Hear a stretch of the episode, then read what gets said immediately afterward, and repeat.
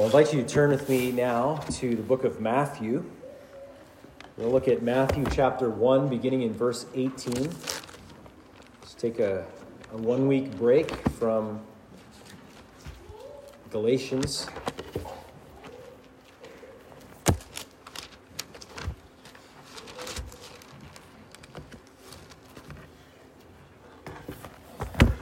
Matthew chapter 1, we're going to look at verse 18 through to the end of the chapter today, but we're going to read just into chapter 2. So, I'll invite you to uh, read along with me Matthew chapter 1, beginning in verse 18. We read Luke's account earlier. Now we're going to look at Matthew's account of the birth of Christ. It says, Now the birth of Jesus Christ took place in this way. When his mother Mary had been betrothed to Joseph, before they came together, she was found to be with child from the Holy Spirit. And her husband Joseph, being a just man and unwilling to put her to shame, resolved to divorce her quietly. But as he considered these things, behold, an angel of the Lord appeared to him in a dream, saying, Joseph, son of David, do not fear to take Mary as your wife, for that which is conceived in her is from the Holy Spirit. She will bear you a son, and you shall call his name Jesus for he will save his people from their sins. All this took place to fulfill what the Lord had spoken by the prophet Behold, the virgin shall conceive and bear a son, and they shall call his name Emmanuel, which means God with us. When Joseph woke from sleep, he did as the angel of the Lord commanded him. He took his wife, but knew her not until she had given birth to a son, and he called his name Jesus.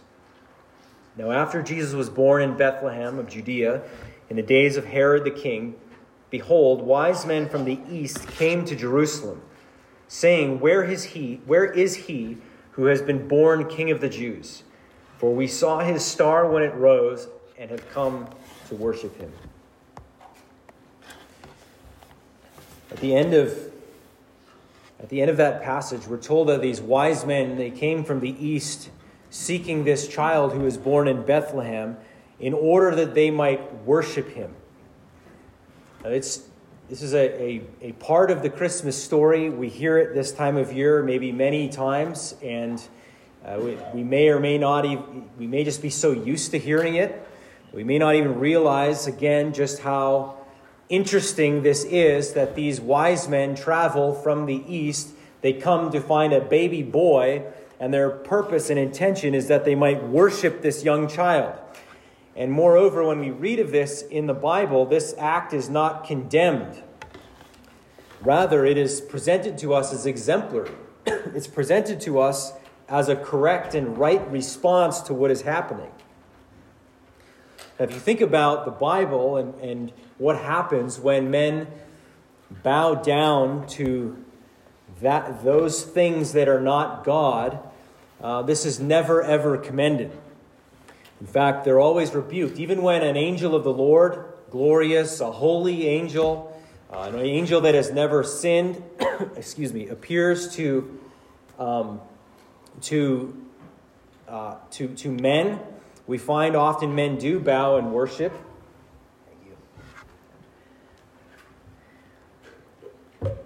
And whenever that is the case, those men are rebuked by the angel. They say, uh, Don't bow to me, get up. It's never appropriate to bow to that which is not God.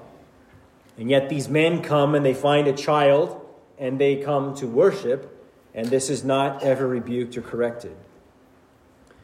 Obviously, this leads to the question what child is this? Right? We know this song that asks that question What child is this? How can this possibly be an appropriate act for anyone? And again, it is indeed the appropriate thing, the appropriate response. It is right. And it is not just right for these men that traveled from the east, but it is right for all mankind to bow down and to worship this Son who was born to Mary. This was and is no ordinary child. He is the eternal Son of God who took to himself a human nature in order to save his people from their sins.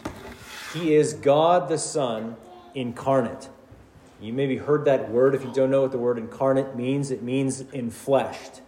It is the eternal Son of God who has taken on flesh, found in human form.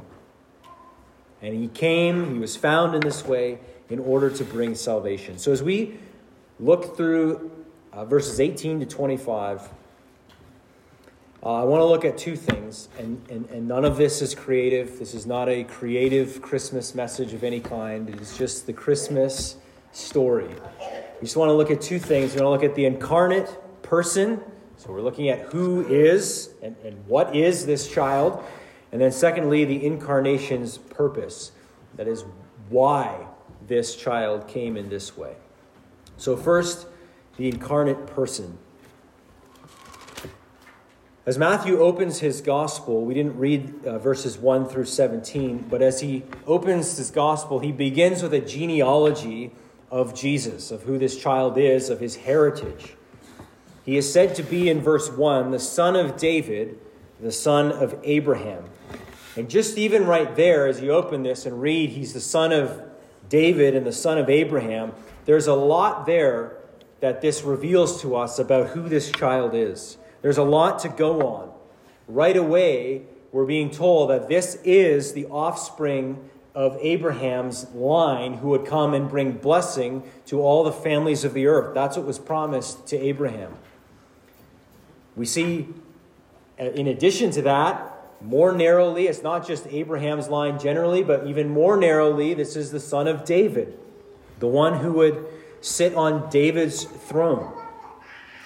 And then as we get, then, then we have this, everybody's favorite text, this, uh, this genealogy in verses 2 through 17. And then in verse 18, Matthew begins the actual narrative of, of his birth. And he says, Now the birth of Jesus Christ took place in this way.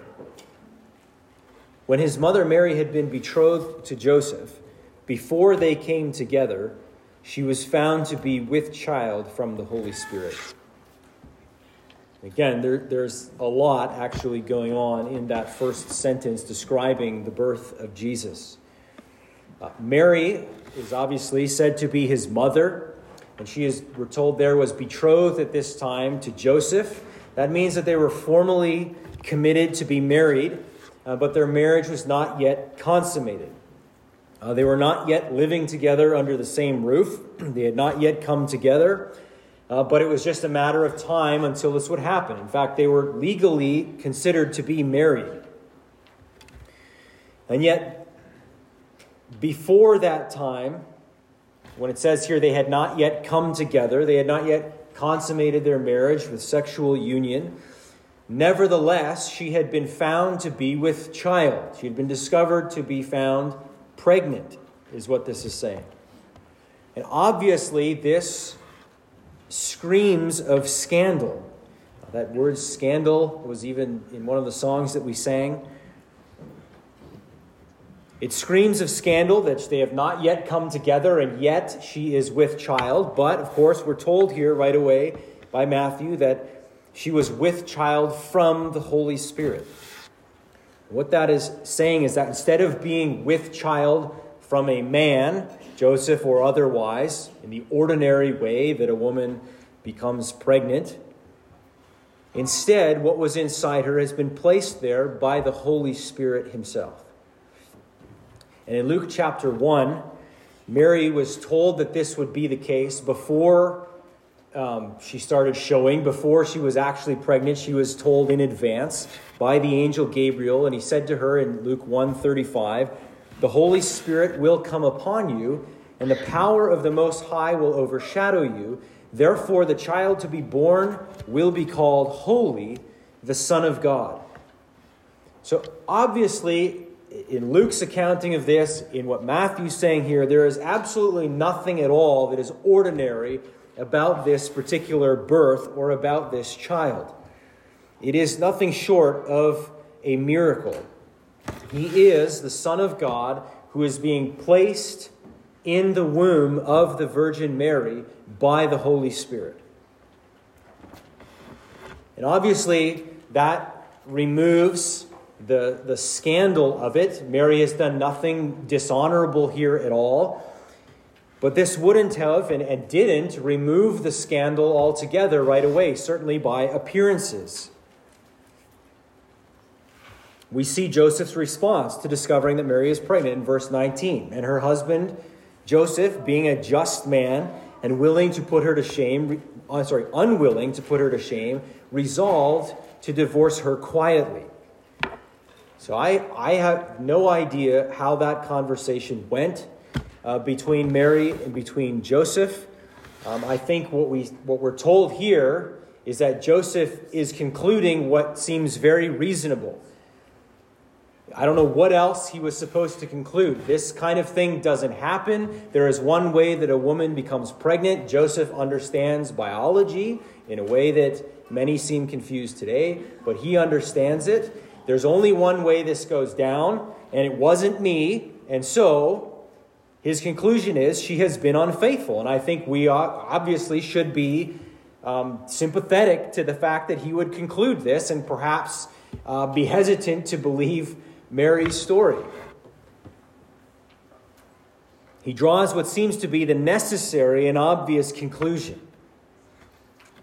It says here that he was a, righteous or a just man, or it could be translated a righteous man, and that he was unwilling to publicly shame her, and so his plan was to divorce her quietly. Again, this, this uh, betrothal that they had, they were betrothed to be, to be married, uh, this was only dissolved by either death or by divorce. In many respects, Though a betrothed couple had not yet consummated their marriage, they were viewed as married. I think that we see this in Mosaic law. We see this in Deuteronomy. In chapter 22, for example, uh, if a betrothed woman was found to be with another man, then the punishment for that was that both that man and that woman were to be put to death, which was the full punishment for adultery. Uh, if neither party was really married, uh, then, then the, the punishment is a little bit different. That's handled differently under Mosaic law. But if one of them was betrothed, then they were both to be put to death. And it says in verse 24, because she is the wife of another man. So there is a, a legality to this, even though the marriage has not yet been consummated. So what Mary could have faced was the death penalty for this. That's what she was looking at. If she was guilty, that could have been the case. And yet it's interesting that Joseph is said to be motivated not to go through with that based on the fact that he is a just or righteous man. Now, I think what this tells us is that the full penalty of the law wasn't always necessarily exacted, uh, that there was a place for mercy.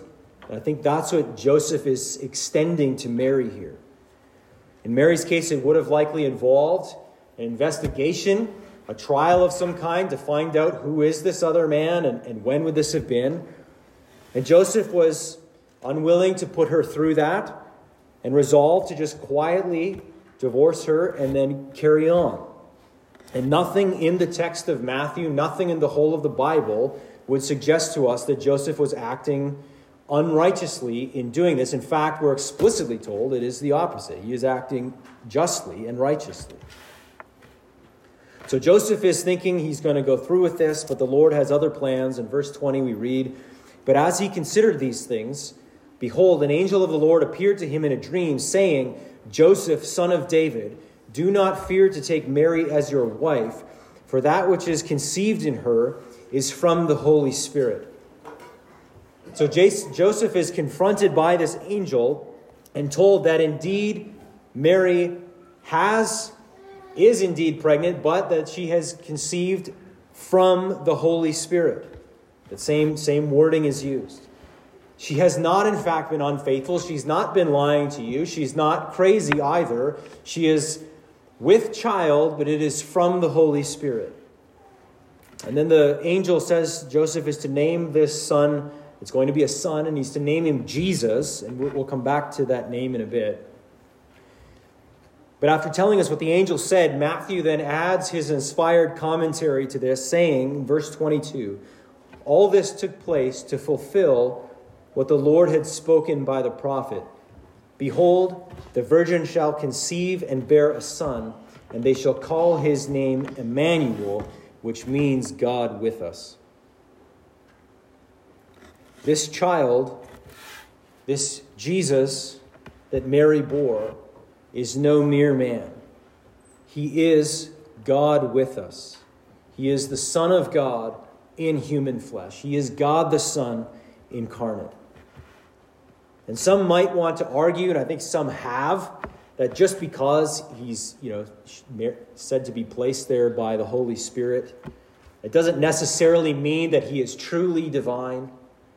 But this is the only thing that possibly makes sense of the fact that worshiping Jesus is appropriate. If he was even some lesser being to the one true God, this would not be appropriate. He is truly and eternally God. He is quite literally, Matthew's bringing Isaiah 7 into this, quite literally, he is God with us. And as we zoom out from Matthew 1 to the rest of Scripture, this accords with what we find. Jesus is the eternal Son of God, the one through whom all things were made. Colossians 1:16. He was with God in the beginning and was God, John 1 tells us. He is the one who holds all things together that have been created, Colossians 1:17. He upholds the universe by the word of his power, we're told in Hebrews 1 2. He is the exact imprint of the nature of God, Hebrews 1 3. He is truly and eternally God, sharing in the divine nature fully and truly with the Father and the Holy Spirit. And the wonder and the mystery then of what is happening in Matthew chapter 1 is that this person, the eternal Son of God, was taking to himself a human nature. He was born of the Virgin Mary, being placed in her womb by the power of the Holy Spirit. There are many different grave errors that are made by underestimating or downplaying this aspect of who this child is. He, he might be easily dismissed this time of year when we just think of a baby and we see the bad caricatures of him in pictures and images and so on. His birth is not merely sentimental, just a sentimental event that is meant to fill us with vague notions of faith or hope. He is the eternal Word of God, God the Son, come down in humility to take on human nature, to take it to himself. He is truly God. And that's what Matthew is communicating to us. But just as it is essential to affirm the true and full deity of Christ, it is also essential to affirm his true and complete humanity as well. He is not some sort of hybrid creature where he's kind of part God, part man, and we mash it together and it's some sort of third being. Upon his incarnation, he now possesses two natures a divine nature and a human nature. He is true God and true man. In Matthew and in the other Gospels, I don't think there's really any question that he is truly man. Uh, we, we see this uh, very clearly all throughout. He has a mother he was indeed, indeed born of Mary. We see him growing up. He was a baby that looked like a baby boy. He was a baby boy. He would have done the things baby boys do, except sin, of course, but he would have cried. He would have needed to be fed. There was a real, actual helplessness about him as he laid there in the manger. We see him grow up. He needed to grow. He learned things. He grew in stature, Luke tells us. he, he grew up. We see some account, uh, not much, but we do see an account of him when he was 12 years old and he's growing up. He's learning things, he's growing. We see him become a, a, a, a full, mature, physically mature man. We see him hungering, thirsting. We see him suffering. We see him needing things. We see him bleeding.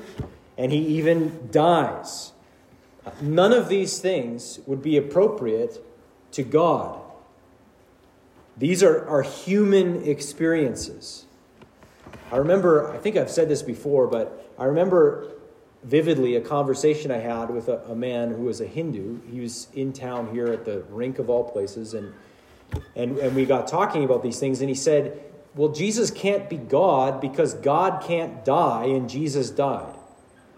And I thought, I was so surprised by the question and pleased with someone who had that kind of thinking that, yeah, if, if God could die, think about this, if God could die, we have a very serious problem, right? If God is capable of, of death, of dying, is he God? Is he eternal? Is he unchanging? Is he weak?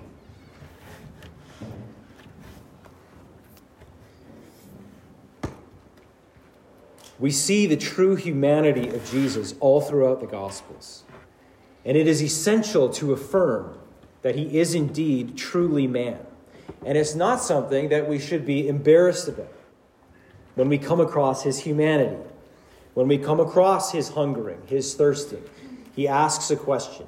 Moments where he appears weak, where he's even trembling and he's, he's, uh, he's, he, he speaks of being um, troubled in his soul in the Garden of Gethsemane and so on. He's sweating drops of blood. He's hungering, thirsting, etc. These things remind us that his humanity was not some sort of almost humanity. It was it is true humanity. He truly became man. He truly took to himself human nature. Hebrews 2:17 tells us he had to be made like his brothers in every respect so that he might become a merciful and faithful high priest in service to God to make propitiation for the sins of the people. It is essential, Hebrews is saying. He had to become a real and actual man in order to atone for mankind's sin. And so in Matthew, in Matthew's way, as he tells the story of Jesus' birth, he's revealing to us this mystery that this child is God. He's conceived of the Holy Spirit. He's born of the Virgin. He is God with us. He is truly God, and he is also truly man. I want to read to you from our confession, chapter 8, and this is paragraph 2, because I think this is honestly one of the most helpful uh, paragraphs in trying to get our head around this person of the Son who is exists with two natures, a divine and human nature.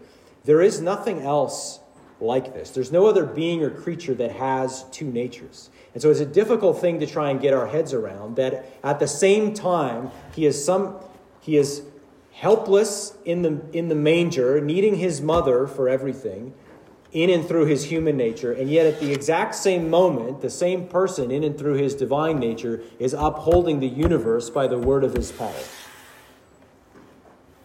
So, so here's what the confession says. And this is rooted in, his, in language that goes all the way back to Nicaea and to the Chalcedonian definition in the 400s. I don't think it's been improved upon, nor will it, in bringing together what Scripture is saying. Here's what it says It says, The Son of God, the second person in the Holy Trinity, being very and eternal God, the brightness of the Father's glory, of one substance and equal with him who made the world, who upholds and governs all things he has made, when the fullness of time was complete, took upon himself man's nature with all the essential properties and common infirmities of it. That means he truly is man. He truly took to himself human nature. all the essential properties and common infirmities of it, yet without sin, being conceived by the Holy Spirit in the womb of the Virgin Mary, the Holy Spirit coming down upon her, and the power of the Most High overshadowing her, and so was made of a woman of the tribe of Judah, of the seed of Abraham and David, according to the Scriptures, so that two whole, perfect, and distinct natures, that would be his divine and his human, two distinct natures, were inseparably joined together in one person without conversion, composition, or confusion. saying they're not blended together, not forming some hybrid person. There's true human nature, true divine nature in one person. Which person, it says, is very God and very man, yet one Christ, the only mediator between God and man. He is one person with two natures true God and true man. And this is the child who was born to Mary.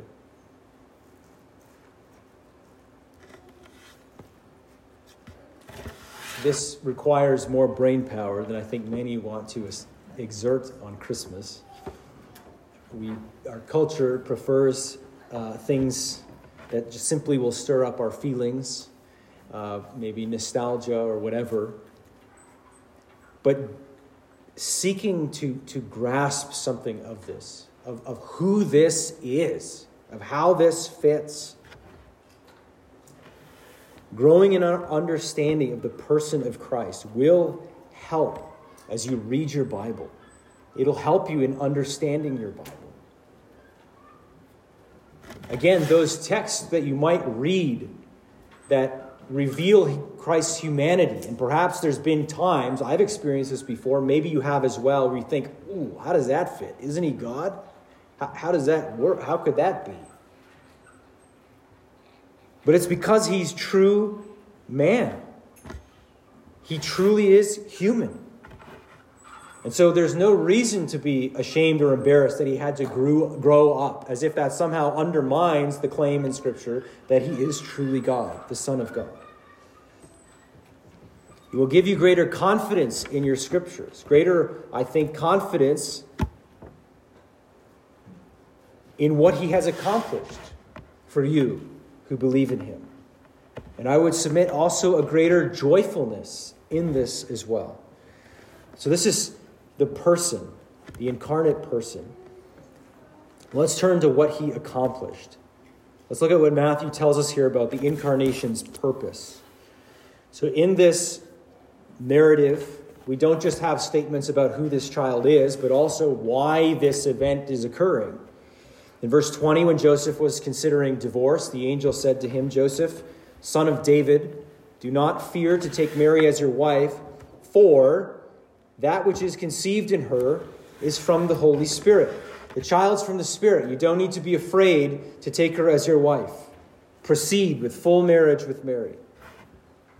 And the angel continues in verse 21 She will bear a son, and you will call his name Jesus, for he will save his people from their sins. The reason they're to name him Jesus is he is going to save his people from their sins. Jesus, that name, is, is the English form of the Greek name Jesus, which is the Greek form of the ultimately Hebrew name of Joshua. Uh, Yeshua, or there's different pronunciations of it. Um, but, uh, but the name Jesus is the name Joshua. The reason we have Joshua in the Old Testament, and then when we get to the New Testament, we're reading Jesus, is because translators into English are going from Hebrew text. And so it would, it would translate more directly into English as Joshua, uh, whereas the Greek text translates more directly into English as Jesus. But if you were to read the Greek translation of the Old Testament, the Septuagint, uh, where it talks about Joshua in Joshua chapter 1, it is, it is the name Jesus. And that means, Joshua means, Yahweh is salvation. That's what that means. So you're to name him Jesus. Why? because he will save his people from their sins. And the name means Yahweh is salvation. And here, in short, is the purpose of the incarnation God has come. Yahweh has arrived in the person of the Son that he might save his people from their sins. The Father has given a people to his Son, and the Son has come to save them. He came as a man in order to rescue men. He is the last Adam come to succeed where the first Adam failed. Again, as I read earlier from Hebrews chapter 2, verse 17, he had to be made like his brothers in every respect, so that he might become a merciful and faithful high priest in the service of God to make propitiation for the sins of the people. He had to be man in order to be the head of a redeemed people. He came to take upon himself the obligations of those people. He fulfilled the law with perfect obedience on their behalf, and then took their sins upon himself and died ultimately to pay the penalty for those sins, thus propitiating God's wrath, thus satisfying God's just wrath and anger against his people. And his offering being thus acceptable to God, he rose victorious from the dead on the third day. Sin, obviously, is man's great problem. Our first parents, Adam and Eve, in the Garden of Eden, sinned, and as a result, all are fallen. All are under the curse that God then issued. In Adam, Paul says in 1 Corinthians, in Adam all die. And yet, even in that pronouncement of curse upon Adam and Eve and their descendants and the earth and the serpent, even then, God made a promise of this seed of a woman who would come and would crush the head of this serpent. The first promise of the gospel in Genesis 3:15. And as the Old Testament unfolds, so too this promise picks up steam and a little more clarity. We're given a little more information about it.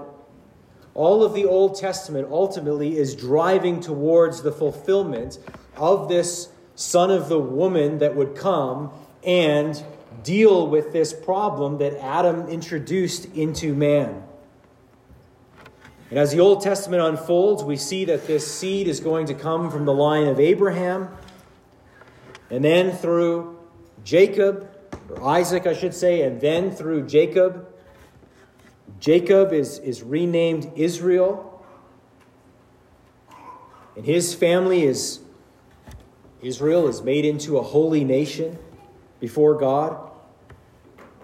And out of this nation, this child would be born. And then, as the Old Testament continues, we find out more specifically this is going to be a king from the line of David. In 2 Samuel chapter 7. And after many, many years of waiting, of, of seemingly all hopes being dashed, even if you think about the book of Malachi, we preached that a few years ago now. But that, that even comes after exile. The nation, Judah, has gone into exile and then brought back from Babylonian captivity. And yet, this, this hope of renewal has still not yet been entirely met. There are still the same kinds of problems that Israel had always experienced and Judah had experienced beforehand. And there's still this sense of what, what else, what, something else needs to happen. And Malachi, sure enough, prophesies again that one day Yahweh would visit the temple, visit his people, and there would be a messenger that would go before him. And then there's, there's no inspired scripture for another 400 years, often called the 400 years of silence, until suddenly an angel appears to Zechariah. That would be John the Baptist's father. We read about that in Luke chapter 1. Finally, this Messiah, this Christ, was born. Did you catch even in, in verse 23 here that uh, Joseph, when he's addressed by the angel, he's called the son of David. He's referred to as the son of David. The child born to Mary and Joseph was the son of David who was to come. The offspring promised from as far back as Genesis chapter 3. He's the offspring promised to David in 2 Samuel chapter 7. He is the one spoken of in the Psalms and in the rest of the prophets. He is Yahweh come to his people that Malachi prophesied about. He is God with us. One of those prophets who pointed ahead to this day was Isaiah. And Matthew quotes from Isaiah as he gives us another purpose, another reason for the birth of Christ. Verse 22 again, all this took place in order to, that's purpose, expressing purpose. Why is this happening and taking place? It's happening in order to fulfill what the Lord had spoken by the prophet. Behold, the virgin shall conceive and bear a son, and they shall call his name Emmanuel, which means God with us. All of this redemptive history, all of the Old Testament is driving towards this. Again, 1 Corinthians 15 For as in Adam all die, so in Christ all shall be, all shall be made alive. Adam got us into this mess. Christ is the one who would come to get us out of this. The New Testament speaks in a number of places of the Father giving a people to the Son, again, on behalf of whom the Son would execute his role as mediator, as Savior. And as we've been seeing in Galatians, a sinner receives the benefits of Christ's work, is forgiven, brought into God's kingdom, reconciled to God, counted righteous through faith in the Lord Jesus Christ, through faith alone. Man is hopelessly in darkness, eternally condemned under the weight of our sinfulness before the holy and almighty God. And yet, in Christ, there is forgiveness of sins. There is salvation in his name. And as Paul preached to the men of Athens, God calls, commands all men everywhere to repent, to turn from their sin, to confess it to God, to believe in the Lord Jesus Christ for the forgiveness of those sins.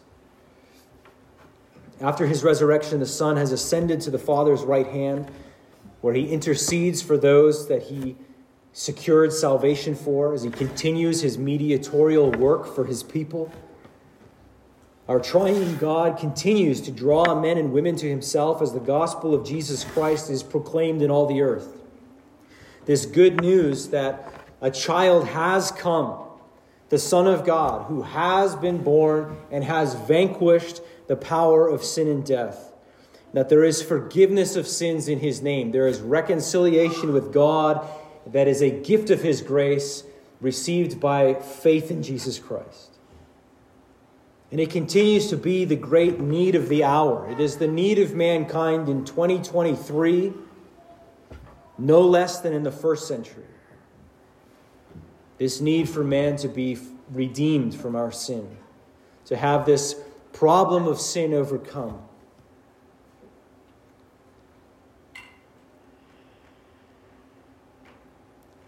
All the mess that we see all over the world at its root is that we are fallen in Adam.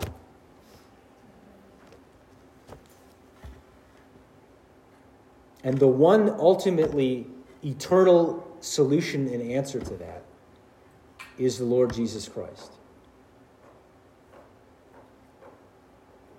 To be found in Him.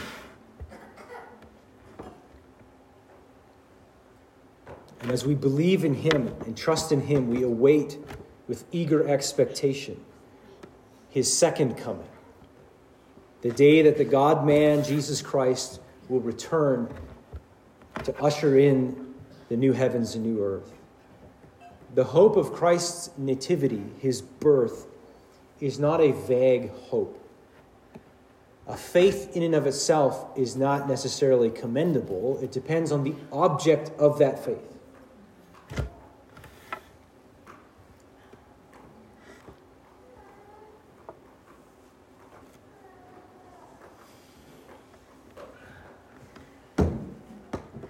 Faith is something that we do find in this passage. If you look at verse 24, it says, When Joseph woke from sleep, he did as the angel of the Lord commanded him. He took his wife, but knew her not until she had given birth to a son, and he called his name Jesus. This is not explicitly said to be faith in Jesus, but it is certainly faith in God and in his good promises.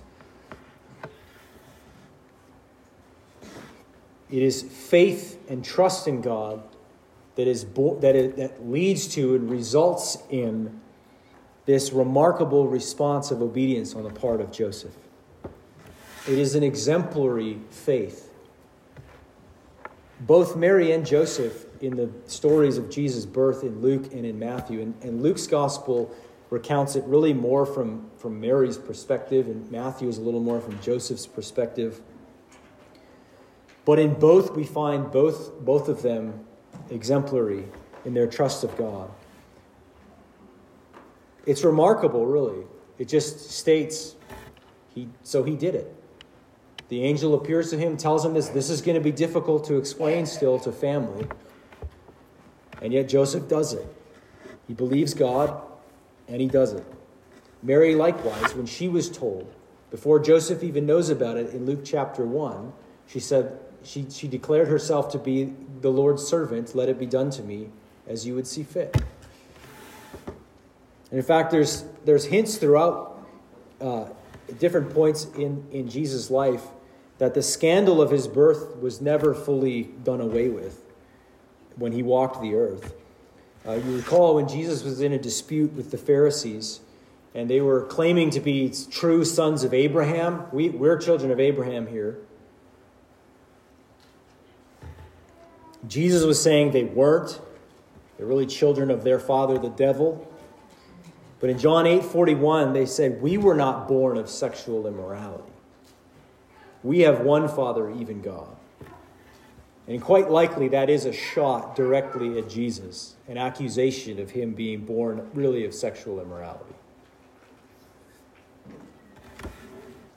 And so we see here this faith that Joseph exhibited, Mary as well, to believe God, to take God at his word, come what may.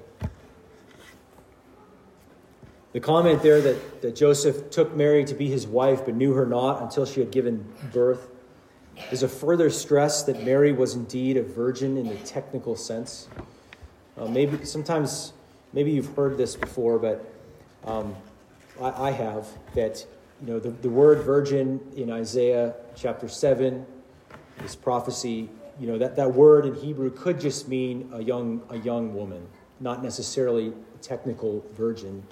And so people will, will say that to sort of, you know, you think, oh, I don't know Hebrew. I get maybe. And so, you know, they'll, they'll argue this tradition sort of grows up about a virgin birth, but that's really not what Isaiah is talking about. It's really not what, but, but you very clearly, just in what we've just read in Matthew, that is precisely what Matthew is saying. She, she, he, even Joseph seemingly understood the importance of her remaining a virgin so that he knew her not until after, after the child is born.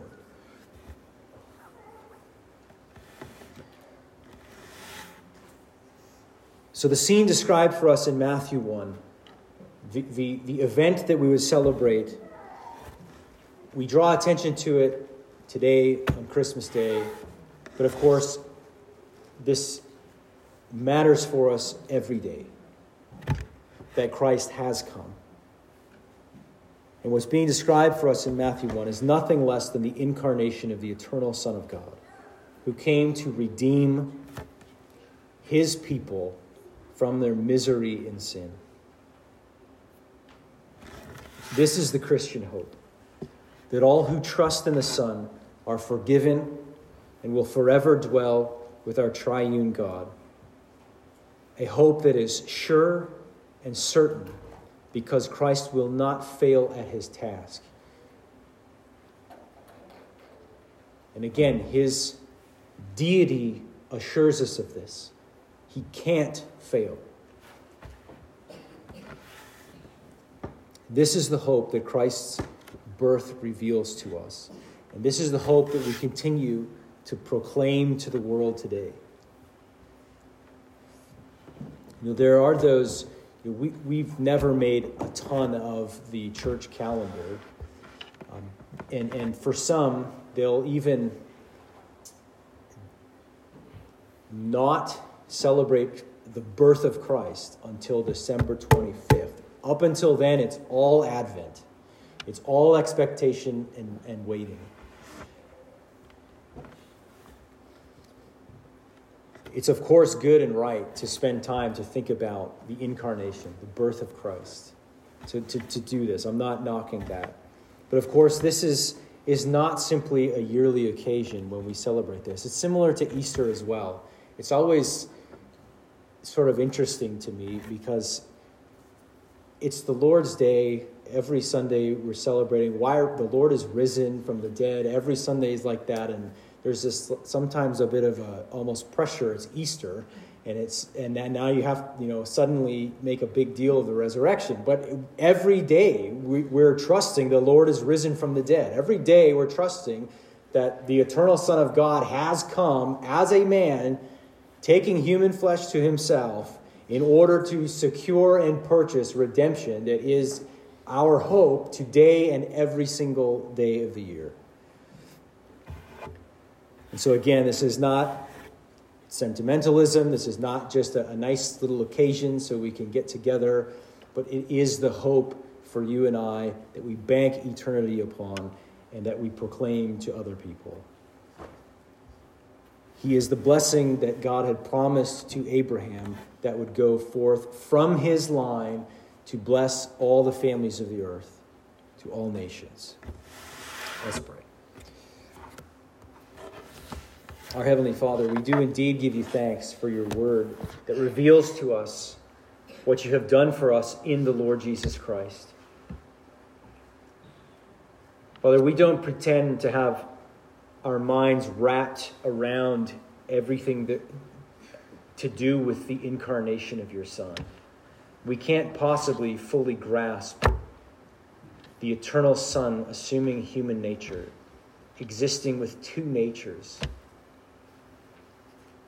and yet we are grateful because what is clear in your scripture is that this is necessary for our salvation and that it is true.